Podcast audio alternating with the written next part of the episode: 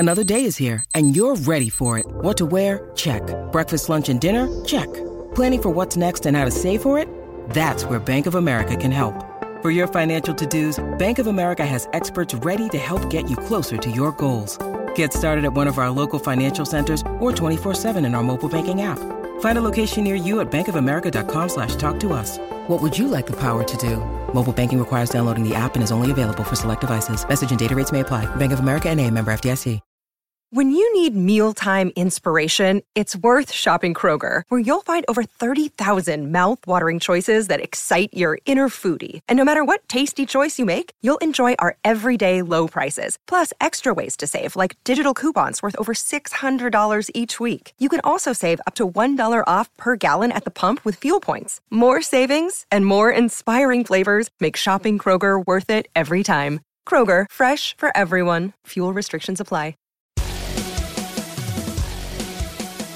Welcome aboard, Giants fans, to episode 46 of Talk is Chief, our New York Giants podcast, right here on NJ.com. I'm Joe Giglio, joined as always by Jordan Renan, James Cratch. They cover the Giants for NJ Advanced Media. We're doing this podcast on a Thursday, right at the end of March, and we are exactly 4 weeks away from the first round of the NFL draft. So we're going to start transitioning this podcast into previewing the draft and everything about what the Giants might do with the number 10 pick and moving forward here. So a month of draft stuff, Joe. Give them a quick rundown of our plan here coming up. Yeah, we're gonna have we have a whole schedule planned out for you guys. Today we'll get into some fact or fiction on the Giants and kind of just an overall thought process on the draft so far. And each week here we're gonna be giving you kind of our updated mock at number 10 for the Giants based on everything we know, we hear, we think right now what the Giants could do at number 10, and we'll kind of update that every week. Next week, we'll get into the offensive players available when the Giants pick, who they should be interested in, who they might be. Same thing the next week for defense. And then right before the draft, the first round's on a Thursday, as always. And on that Monday, we'll try to get it up as early as possible. That Monday morning draft week, we'll have a big prediction show of everything, a preview of the draft, what the Giants could do, scenarios, hot takes, you name it, it'll be there. So we have a whole month planned here. Yeah, pretty much a month. Pretty much a month of draft podcasts, so it should be fun. It's going to be great, and let's kind of pick up where the Giants have been the last 2 weeks and now moving forward. So we talked 2 weeks ago, we recapped free agency, and now it's that period where the Giants have done a couple minor things, but basically this is all now draft preparation, Jordan. And I guess the first thing is, in this process, with all the pro days, with all the ways the Giants go about preparing for the draft, what have you taken away? I mean, I know they had the Ole Miss Pro Day last week, and there's a lot of potential NFL guys there. What have you taken away from how the Giants have operated the past couple weeks? Yeah, I mean, I don't make too much of the pre-draft visits. In the most part, those seem to be guys that the Giants have a lot of questions about. I know they brought in Ereck Flowers last year, but a majority of the guys that I've seen in my 3 years here, the pre-draft visits, the guys that come into the facility, they can't work out when they go to the facility. The only thing they can do there is kind of do, sit down and talk to people. It's kind of a feeling out process. Guys that have a lot of question marks, the Robert Nkemdiche type guys who, he went and jumped off a balcony or whatever the heck happened and got charged with marijuana. Guys like that with questionable backgrounds. Those are the kind of the guys, you'll see a lot of those kind of guys with big injury histories that the Giants have questions on. Those kind of things you'll see.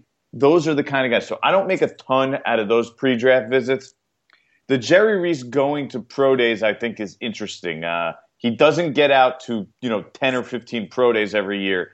He only gets out to probably a handful. I'm making up a number, but because we're not exactly sure. But we spot him at certain places, and it just so happens the past 2 years he was at LSU. They drafted Beckham in the first round, and he was at Miami last year, and they drafted Ereck Flowers last year. So I think there's something to that. Jerry Reese is going to look at specific players. Now, with the Ole Miss one, it could just be that the schedule worked out that way. The ones that were at the beginning of free agency, maybe he didn't have time to go out to because they were worried about free agency. He didn't have the opportunity to go out. Now everything kind of slowed down. Now he has an opportunity to go out to more.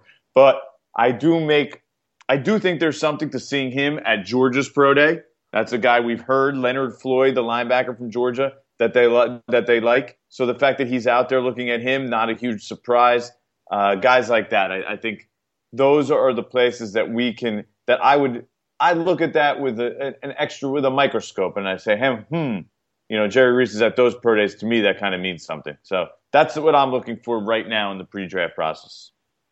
James, for you, is this process the last couple weeks since last time we talked? I mean, like Jordan was saying, they've gone to some pro days. They've met with some players here. What have you taken away in terms of maybe a name that kind of popped on the radar that wasn't there, or just has your interest been piqued by any of the names that we've heard that the Giants have spoken to or went and visited the last couple weeks?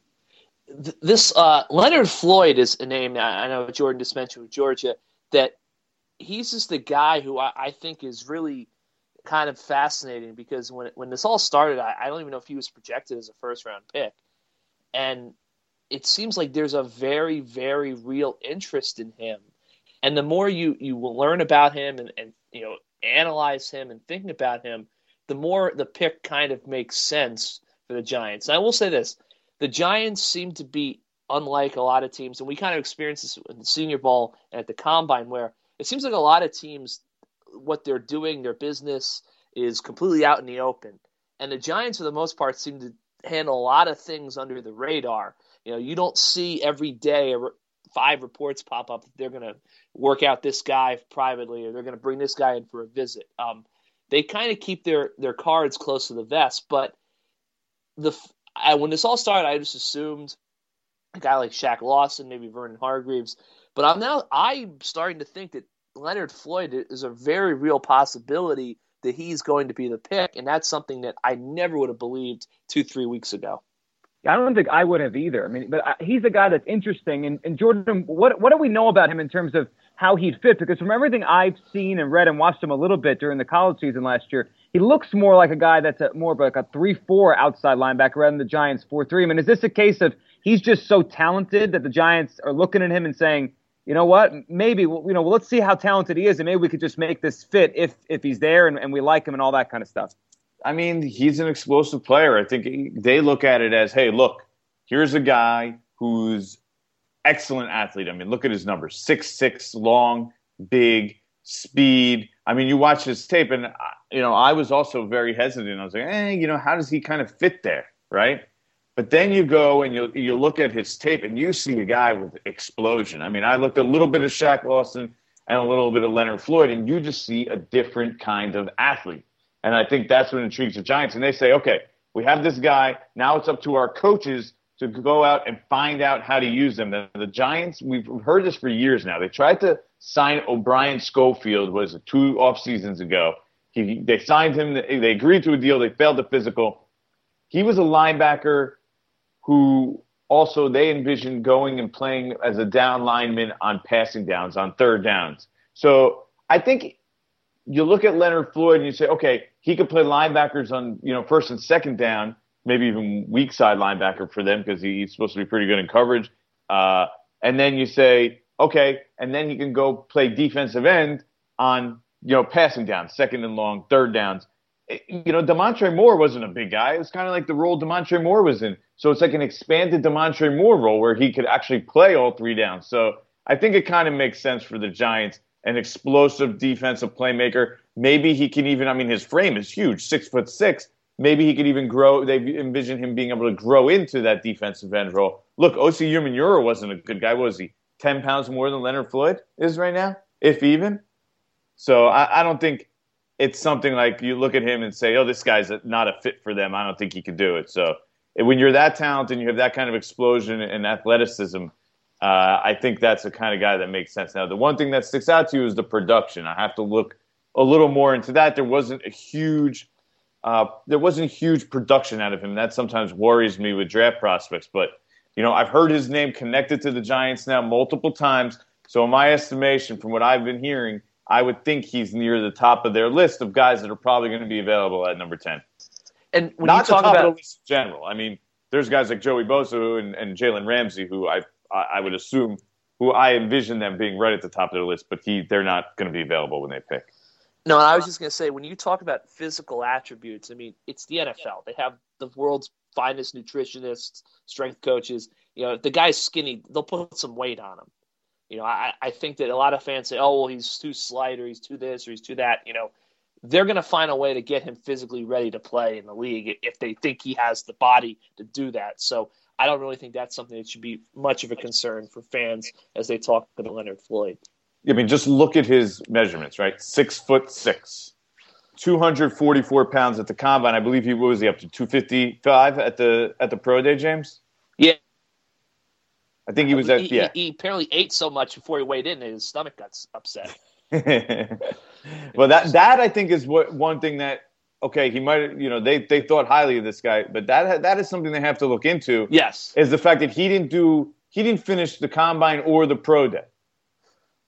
That in a way also would worry me a little bit. You got to look into that. I mean, I'm not saying it's non-negotiable, but you got to look. They've had a lot of injury problems. Is it a toughness thing with him? He's not, supposed to be an especially hard player. He's more of an athletic player. But the positive 6'6", let's say 250, 33 inch plus arms, 10 plus inch hands. This guy is a really, really good athlete. I mean, look, 39.5-inch vertical for a guy that's 6'6". Are you kidding me? Basically 40-inch vertical leap for a guy who's 6'6". I mean, he's a freak. Yeah, I mean, he's a freak athlete. 4.6 in the 40. These are impressive numbers. They are. I mean, he's a freak athlete, and for a team that has made defense a priority and finding talented players on the defensive side of the football, I mean, it just makes sense, the Giants, and like you said, Jordan, a few minutes ago, with the Schofield comparison, that they would have some level of interest, and, we'll see where the whole thing goes moving forward. The one thing it does kind of play into, and I think we should talk about as we kind of start our draft coverage here on this show, is from what you guys have been hearing, because I know a lot of our audience, I mean, some of them watch college football, but I know a lot of fans in this area are either NFL fans or college fans, maybe not both the same. So for people out there listening who know the best players coming out of college football, maybe from the biggest programs, but don't watch every Saturday, what is this draft strong in from what you guys are hearing right now? We'll start with James and then go to Jordan. Is it a front seven draft? Is it an offensive draft, defensive? And kind of how does Floyd play into maybe the strengths of this draft? James, what have you heard about the 2016 draft? It is a what draft? I would say, I guess overall, probably defensive draft. I think it's very strong at defensive end, on the defensive line. A lot of depth at defensive tackle. When you go past that, though, I mean, I wouldn't say it's, like Ezekiel Elliott's obviously a great running back, and I guess it's pretty good below him, but not a tremendous wide receiver draft, not a tremendous safety draft. Cornerback, there's a good amount of depth. Offensive tackle, it seems like there's some good guys. I know our colleague Mark Eckel's been running down position by position on NJ.com over the past. You should be reading that if you're not. By the way, those things are excellent. They're really, really good. 3 scouts from 3 different teams opining on players. You read those and you'll get a general idea, I think, of where teams stand on most prospects. And obviously, it's a small sample, but 3 is a decent sample where you can kind of get an idea what the NFL thinks.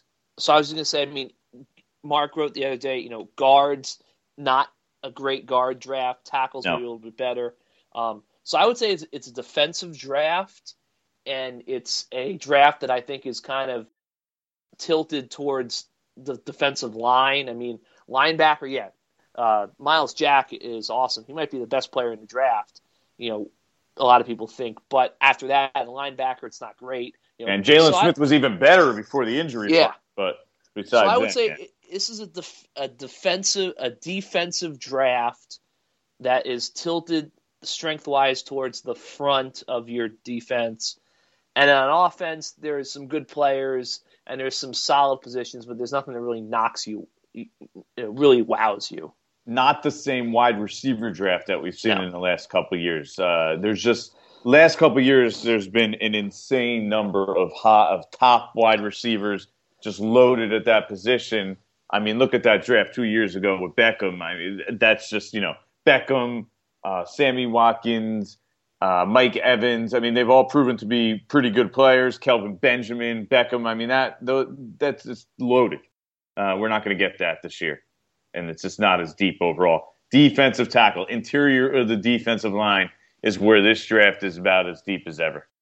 And I know the Giants aren't really worried about quarterbacks, but you got to be thankful for that, because if I were a GM and I had to put my career on Goff, Wentz, or Lynch, I would not feel too great about picking all three of them. I mean, they all three might be franchise quarterbacks, but there's no can't miss quarterback in this draft. And, you know, there are going to be teams at the top of the board, starting with Cleveland, that are going to have to make a decision and live with it.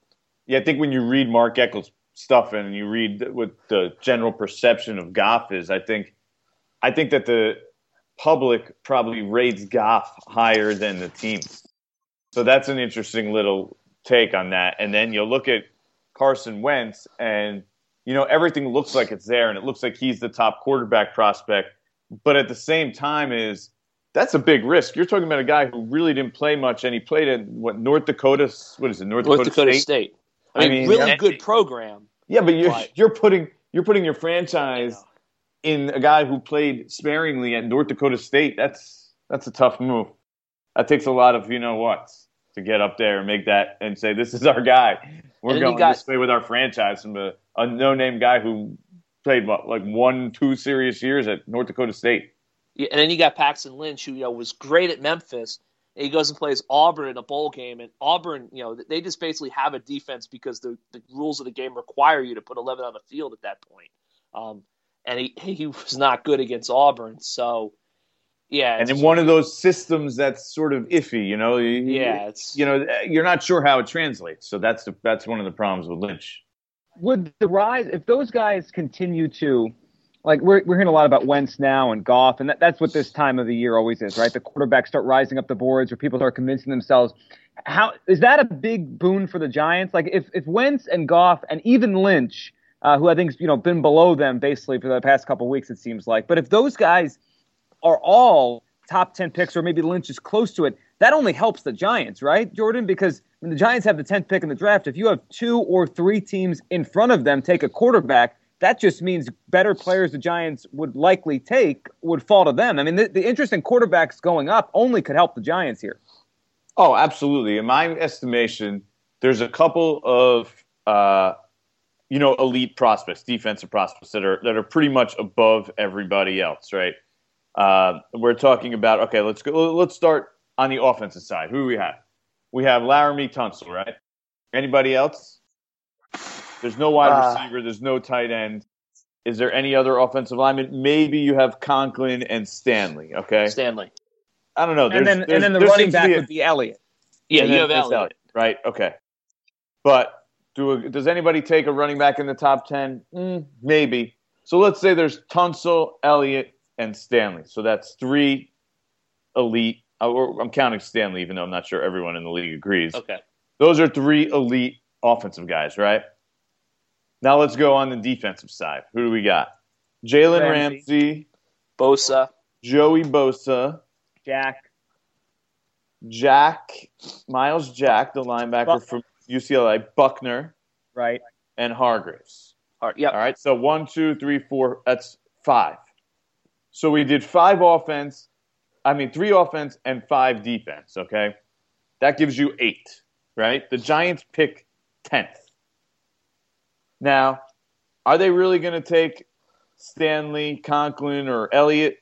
I'm not so sure about any of those 3. They would have to be graded substantially above any of those defensive guys that we have listed, I think, before any of those are the Giants pick at number 10. So it's a matter of which of those 5 defensive guys make it to number 10, right? Yeah.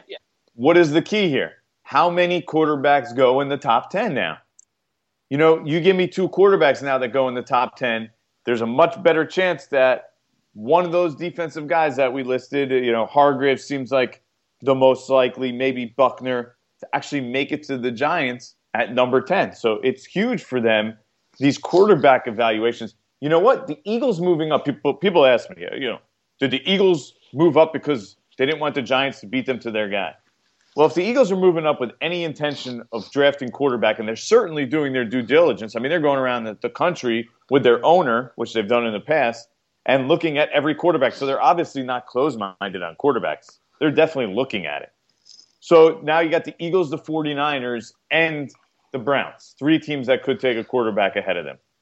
You just get 2 of them.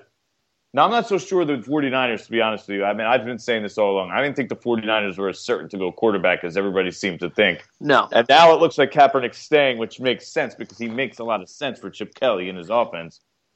That might take them out. I actually don't think they're going to take a quarterback. So you almost need the Eagles to take a quarterback.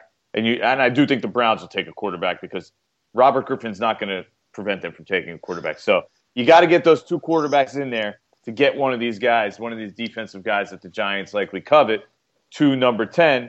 And if not, I think that's where Leonard Floyd comes in and, you know, comes into the picture, and he's in that next level of prospects. I think it also depends on – I mean, I agree with Jordan. I don't think San Francisco is a guarantee to take a quarterback. But, okay, so let's say the Eagles, they're going to do it at 8. And that would be a little bit of a risk for them if they really want one to stay at 8, because there's a chance that Chip could pull the rug out from under him at 7. Well, does a team like the Rams trade – like, so yeah, the way I think there's two things that are really important to the top 10. One is, what are the Cowboys going to do at 4? They could take Ezekiel Elliott. People have said that Jerry likes Zeke. They could take a quarterback. They could do the smart thing and take a defensive player, which is what I think most people think they should do. But you never know what they're going to do. And the second thing is the Ravens at 6. That, to me, is the spot where someone can be able to trade in. I think Ozzie Newsome basically even said at the Combine, if you want a quarterback, give me a call. So does someone try to get at 6 and get ahead of the Eagles and the 49ers and try to grab the second quarterback? Because I think it's pretty clear Cleveland's going to take 1, but does someone try to get the 6? All right, sorry, let me go back. Cleveland takes 1 at 2. Right. Does Dallas take the second guy at 4? And if they don't, does someone get the 6 to get ahead of the Niners and the Eagles and potentially push everything down a spot? I don't think the Cowboys are going to draft a quarterback in the first round. They pretty much said that. Yeah. You know, Jerry's trying to win with this team now. Maybe if they have someone at the beginning of the second round, or you know, they jump up later in the first round, I think that's a possibility. But you know who the most likely candidate to jump to 6 is? The team that already moved up to 8, the Eagles. Yeah. If they really think that the Niners are going to draft a quarterback and they want one of the quarterbacks, that's now a move that they can realistically make. You can't get to 6 very easily. That's a really high pick in the NFL draft, especially when we just named probably about 8 elite prospects in this draft. So you got the fact that they have the 8th pick as ammunition, I think, is a big, big asset for them. And if anyone moves up, it'll probably be them.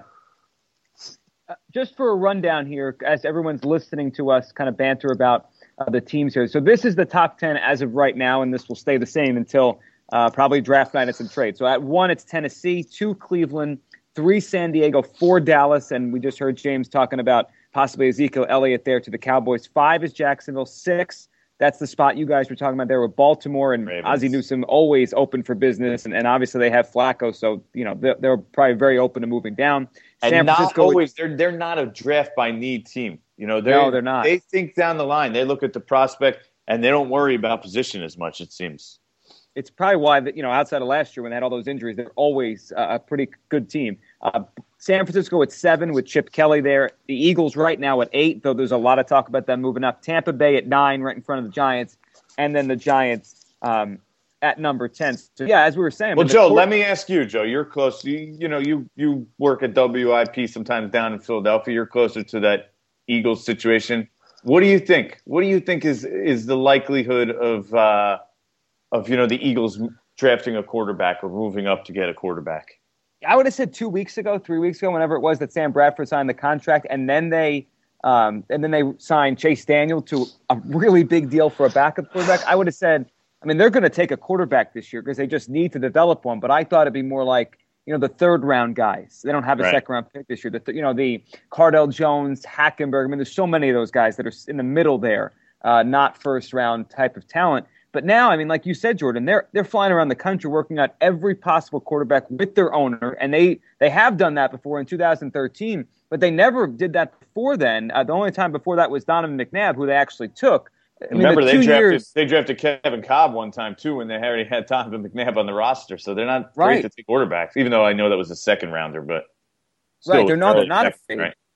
And our colleague, Elliot Shore-Parks, who covers the Eagles for us, he wrote a column the morning we're doing this podcast that basically was saying, I mean, look, they wouldn't be doing this if they didn't have real interest in a quarterback. Doesn't mean they're going to do it or pull the trigger or go up from 8 to 6 or wherever. But I do think it's I mean, I think it's real. And I think the contract they gave to Sam Bradford, only 2 years, and basically it's a one-year deal with an option, it opens it up. I agree with you guys. I think the Ravens, just because of who they are and the way they operate, and the Eagles, they might hold the cards to how everything falls in front of the Giants, which is an interesting scenario because a couple weeks ago the Eagles were at 13, and they I wasn't thinking of them factoring into the Giants pick, but now at 8, like you said, Jordan, it's tough to get to 6, but if you're at 8 already, you're on your way to go up wherever you got to go. And Howie Roseman, who's running stuff now down there, we know that. He's a guy who's a mover and shaker and always in the draft. I mean, he goes up and down, left and right. I mean, the Giants are the kind of team that, in general, I mean, they've stayed still way, more than probably any other team in the draft. They just stick to their spot. Jerry Reese has, and people always ask me, do you think the Giants are going to trade down? Since Jerry Reese became general manager 2007, the Giants have never in any round traded down, ever, not once. So it just doesn't seem to be a move that they're willing to make. So to think that the Giants might drop down, yeah, I mean, of course it could happen, but it's just hard to see that being their philosophy, given that they're in the 10th spot and they're going to get what most people think is a pretty premium player in this draft. The last time I can remember, that's fun. I didn't even realize that, Jordan, that they haven't moved down since Reese took over. The last time I can remember, the Giants moved up. They've moved up. They've moved up, but not down, and not often have they moved up. I think the last time I can remember them moving down, I guess it was right before Reese took over. It was Sinner-Rice Moss they took, I think, after moving down a receiver that just turned out to be a bust. But that's interesting. I think they also did Matthias Kiwanuka. They traded down a little bit with the Steelers in 2006, the year before, to get Matthias Kiwanuka in the first round. That might have been the Sinner-Rice Moss year, too. So that was the last time they traded down. All right, so that... Yeah, it was either the same year or the year before. I don't remember. Something like that. But they were moving and shaking. And that was really Corsi, though. It was, right. So that's something probably to keep in mind as we talk about the Giants and Reese. That's something definitely to keep in mind. All right, guys, let's play some fact or fiction here with the way we think about this draft and what you guys think about what the Giants should do. So I'll give it to you. Tell me fact or fiction and why. We have 5 of them, and then we'll wrap up this episode with who we think the Giants would take right now. If we were doing a mock draft right now, the number 10 pick, the Giants on the board, we'll give our pick for the Giants as of now as we do this podcast. All right, you guys ready? We'll go James, Jordan, and then we'll come back around. So we'll do each of them, James to Jordan, and then back to me, all right? Okay. All right, here we go. James, you're up first. Fact or fiction? The Giants should draft need over best player available. I will say fiction. And it's kind of a loaded question because, it's a very loaded question, yeah. Carson Wentz or Jared Goff could be there, and obviously if that's the best player, that's, that's something the Giants, I doubt, would consider. But go ahead. Yeah, I'll say conditional fiction. They should take the best player on the board that fits. When I say need, I mean if it's a quarterback, they shouldn't take the quarterback, obviously. But I think for the most part, they should stick to their board as long as it's not something that a player that they're going to have absolutely no use for.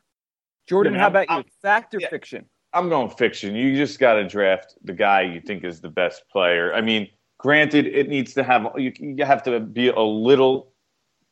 You have to be a little discriminant of like what positions you take, but if the grades are even close, that's the need is the deciding factor. But also, when you look at need is like a very relative thing in this league. It changes so quickly. A couple of years ago, or even 2 years ago, you didn't think the cornerback was a need for the Giants. They had Prince Amukamara and Dominique Rodgers-Cromartie. Things change. Injuries happen. You thought the Giants had, Jason Pierre-Paul was going to be part of their future. And then something happens with a firework accident. Things change so quickly. Your offensive line, you never know. Somebody gets injured. All of a sudden, you think you're set at one spot, and then you're not. Will Beatty was their left tackle 2 years ago.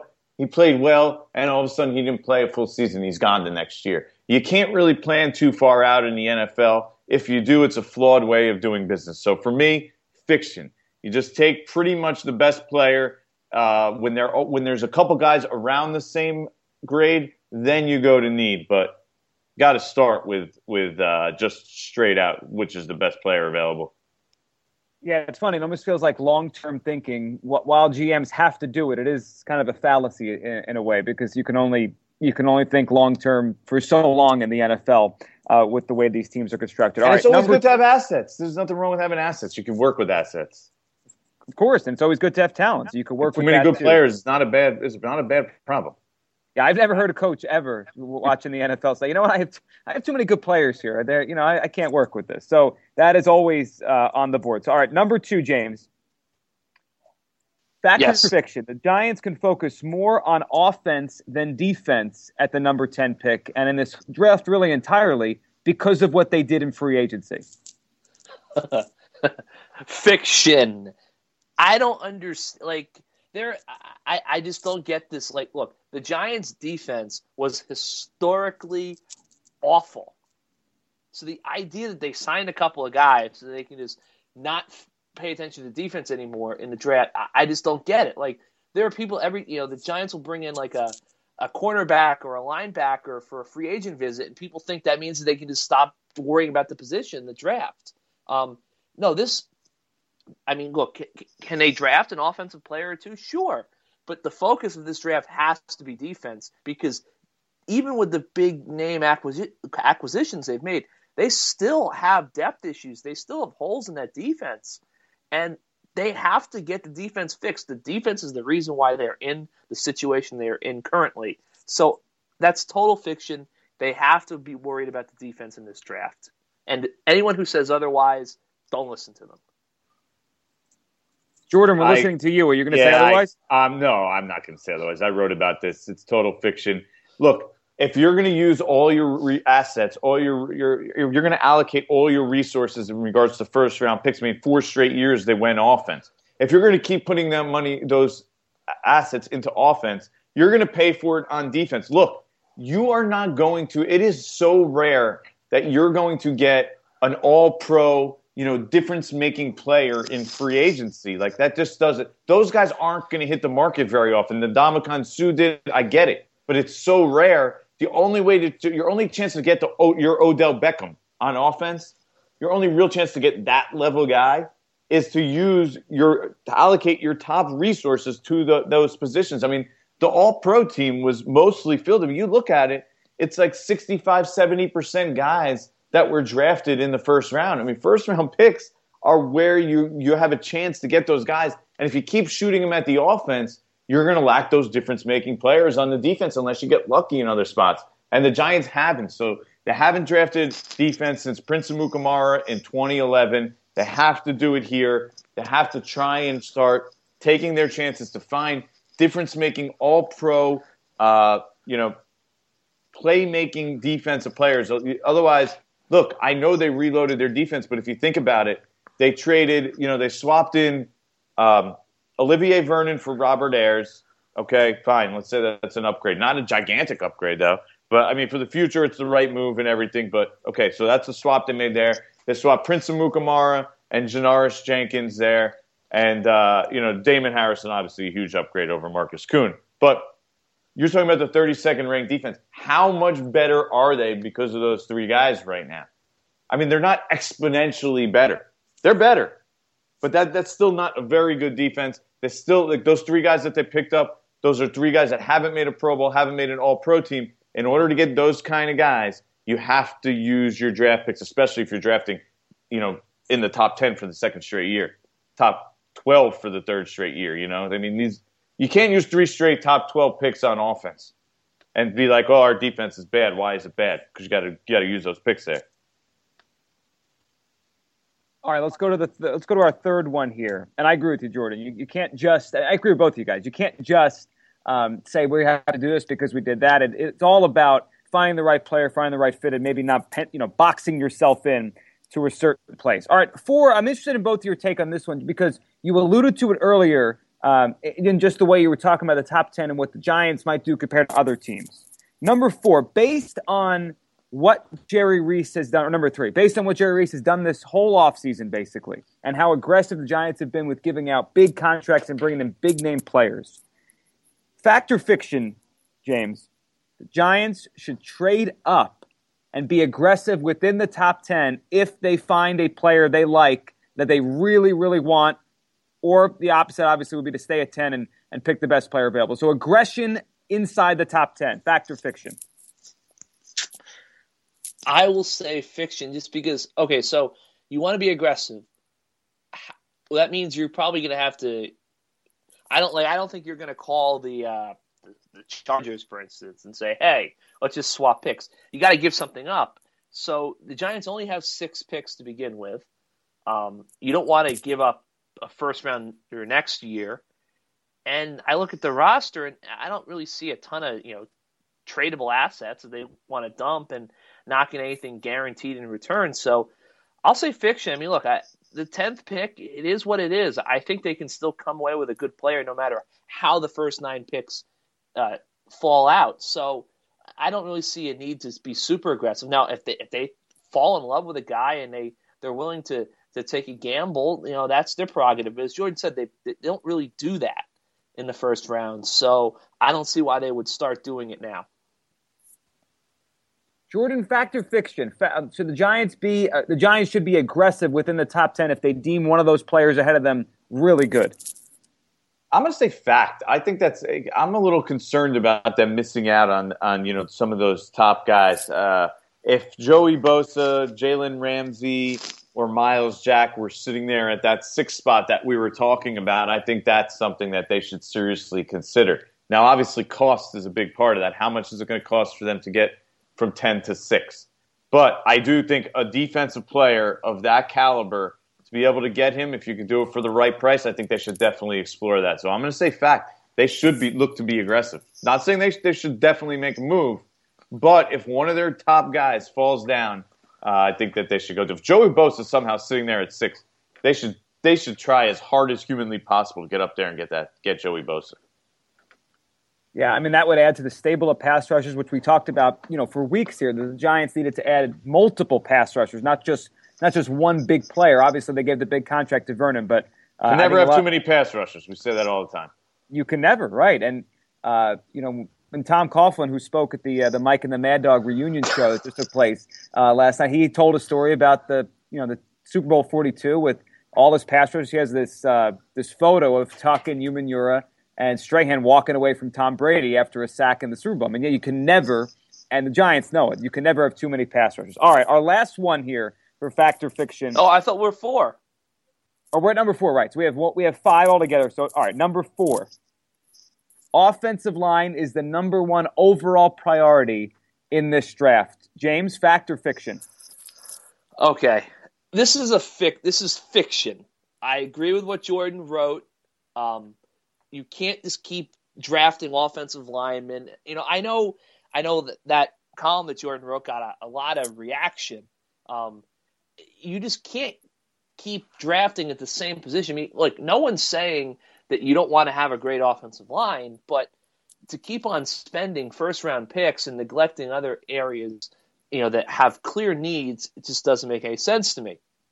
I will say this though: if you look at mock drafts and you look at the offensive linemen and the tackles specifically that are available, I can see there being a concern if the Giants think, well, we'd really like to get a guy who we potentially can plug and play this season.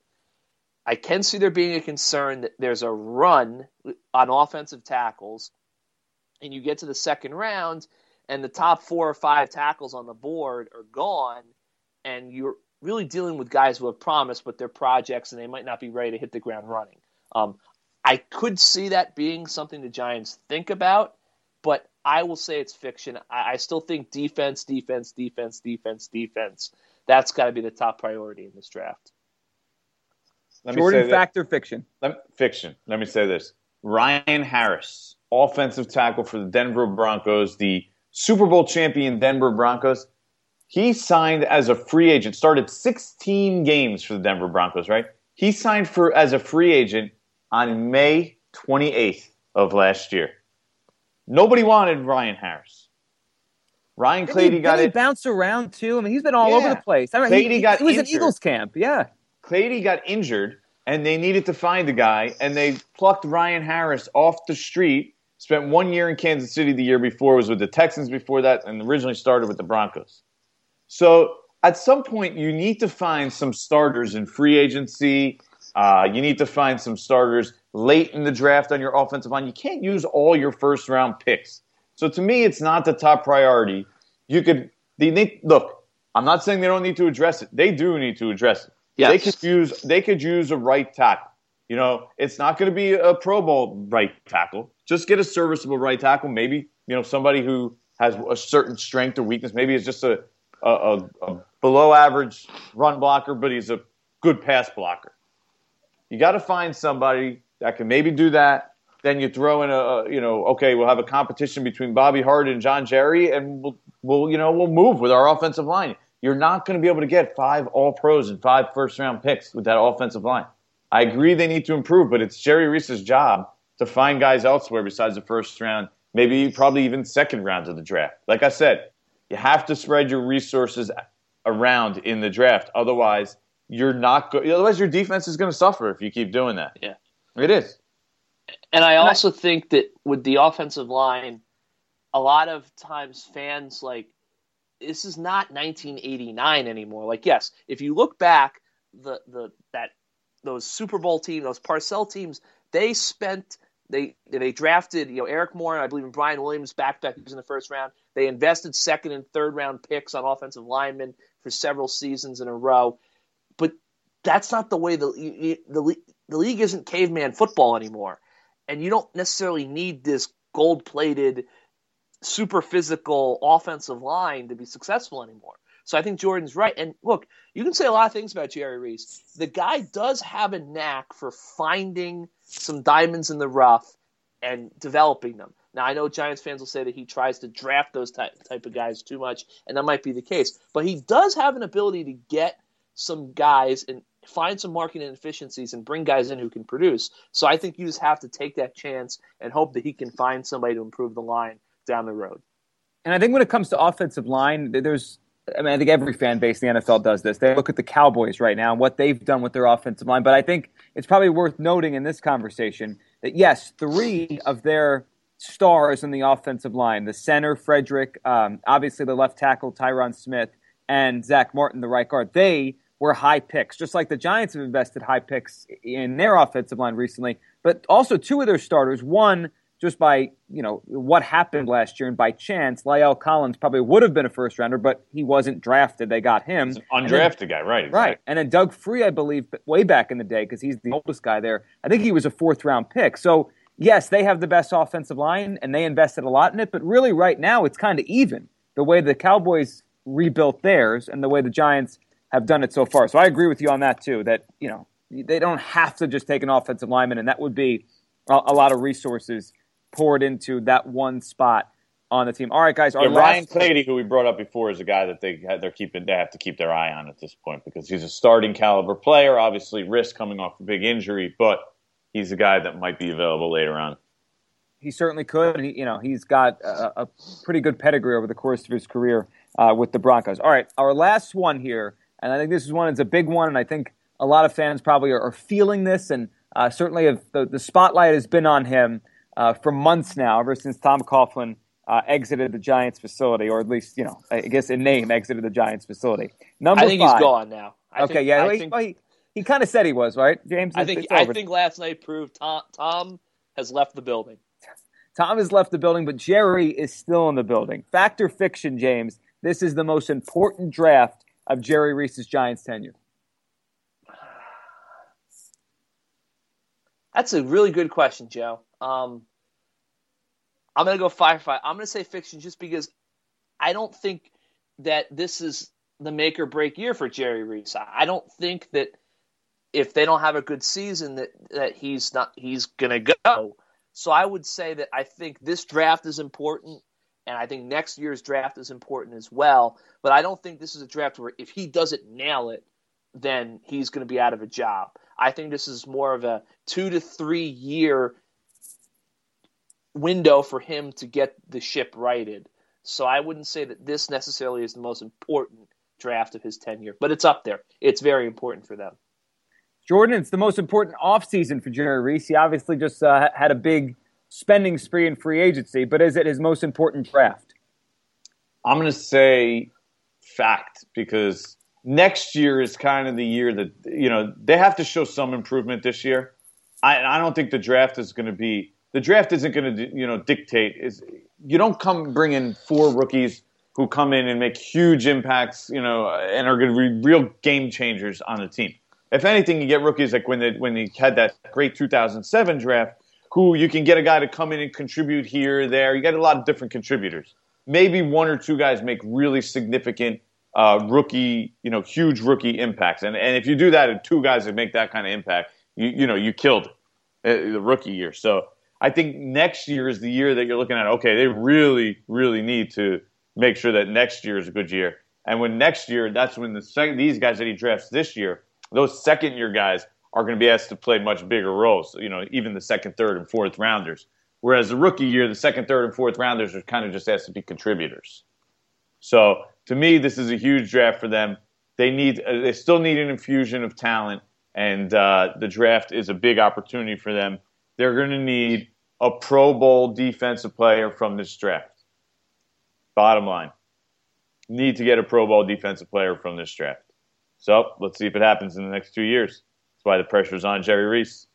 The pressure's on him. The spotlight's on him. And I think every Giants fan out there is watching him very closely as we lead into the first round of the NFL draft and the whole draft in just about 4 weeks. All right, we'll wrap this up just like we're going to do each of the next three episodes leading up to the first round of the draft with our pick right now. Pretending we're doing a mock draft. The Giants are on the board right now at number 10. We'll go Jordan, James, I'll give mine, and we'll kind of keep a running tab of these and how our opinions and thoughts might change over the next few weeks, which I'm sure they will, just based on what we hear other teams might do or projected rumors out there. So, Jordan, for you right now, if the draft was today, the Giants at number 10, take? I said Vernon Hargreaves in my first go-around, but I'm flipping now to Leonard Floyd because I'm kind of concerned that those big – couple defensive players that you're hoping that are there for the Giants are not at this point. So I think Leonard Floyd is the best player on the Giants or the top player on the Giants board when they go at number 10, and they're going to select him. So linebacker Leonard Floyd from the University of Georgia. 6'6", 244 listed at the combine. James, Leonard Floyd in Jordan's mind, in yours?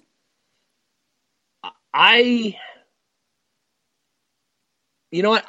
It's going to be kind of boring. I'm going to say Leonard Floyd, too. I think Hargreaves would be the guy that you would ideally want, assuming you can't get one of those big defensive names. But, you know, I just look at the board and, you know, Tampa, which is at 9, they basically have the same needs the Giants do. Cornerback's one of them.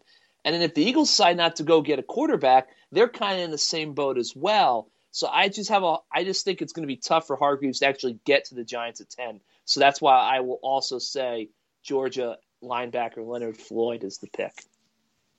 You know what? There is, once one of you went Leonard Floyd, I said to myself, all right, I don't want to go the same. But now both of you have. I'm going to wrap it up as this is like the Leonard Floyd podcast because I like him, and I agree with Jordan a few minutes ago saying the Giants have to come out of this draft with a Pro Bowl defensive player. And I think about what they did in free agency. While they might have added Pro Bowlers, we'll see how these guys play. The one thing that I keep thinking about is they added a lot, but you know JPP's still a question mark. And for as good as Vernon is as a two-way defender, as the defensive end, he doesn't exactly have a bunch of 10-plus sack seasons on his resume, which he might develop into doing that. But he doesn't have that. I still think he's got one. They still need a pass rusher to me. And I look at Leonard Floyd, and I think he could be that guy. And the Schofield comparison. So I'll go with him too right now. So we're all on the same page with 4 weeks to go. Leonard Floyd at number 10 for the Giants. Which so that means they have no chance of drafting Leonard Floyd, basically? Right. It's gone. Hey, you got Flowers last year. I know. Well, sometimes you know what they say. I do not have a draft track record. I think I was covering the Morris County baseball tournament during the once in a while you get super lucky, but definitely not a regular thing. You're wrong like 99 out of 100 times with these things. So basically, we're three blind squirrels here. We're just we're trying to get lucky again. But last year you did, and we'll see what happens. So we'll be back next week, and next week we will start getting into the offensive side of this draft and what the Giants might be able to do, kind of look past the first round and kind of the draft as a whole from the offensive perspective. I'm sure we'll get into the offensive line and maybe wide receiver there as well. Guys, this was fun, and we're excited to get ready and get you guys all set for the draft. Jordan, as always, thanks. Anytime, Joe. You got it. We'll do it again soon. Thank you, James. You got it, Joe. Thank you. And thanks to all of you for listening to episode 46 of Talk is Chief, our New York Giants podcast right here on NJ.com. Be sure to follow the show and subscribe on iTunes, Stitcher, SoundCloud. However you want to listen, you can listen. We'll be back with you next week with episode 47 as we get set for the 2016 NFL Draft.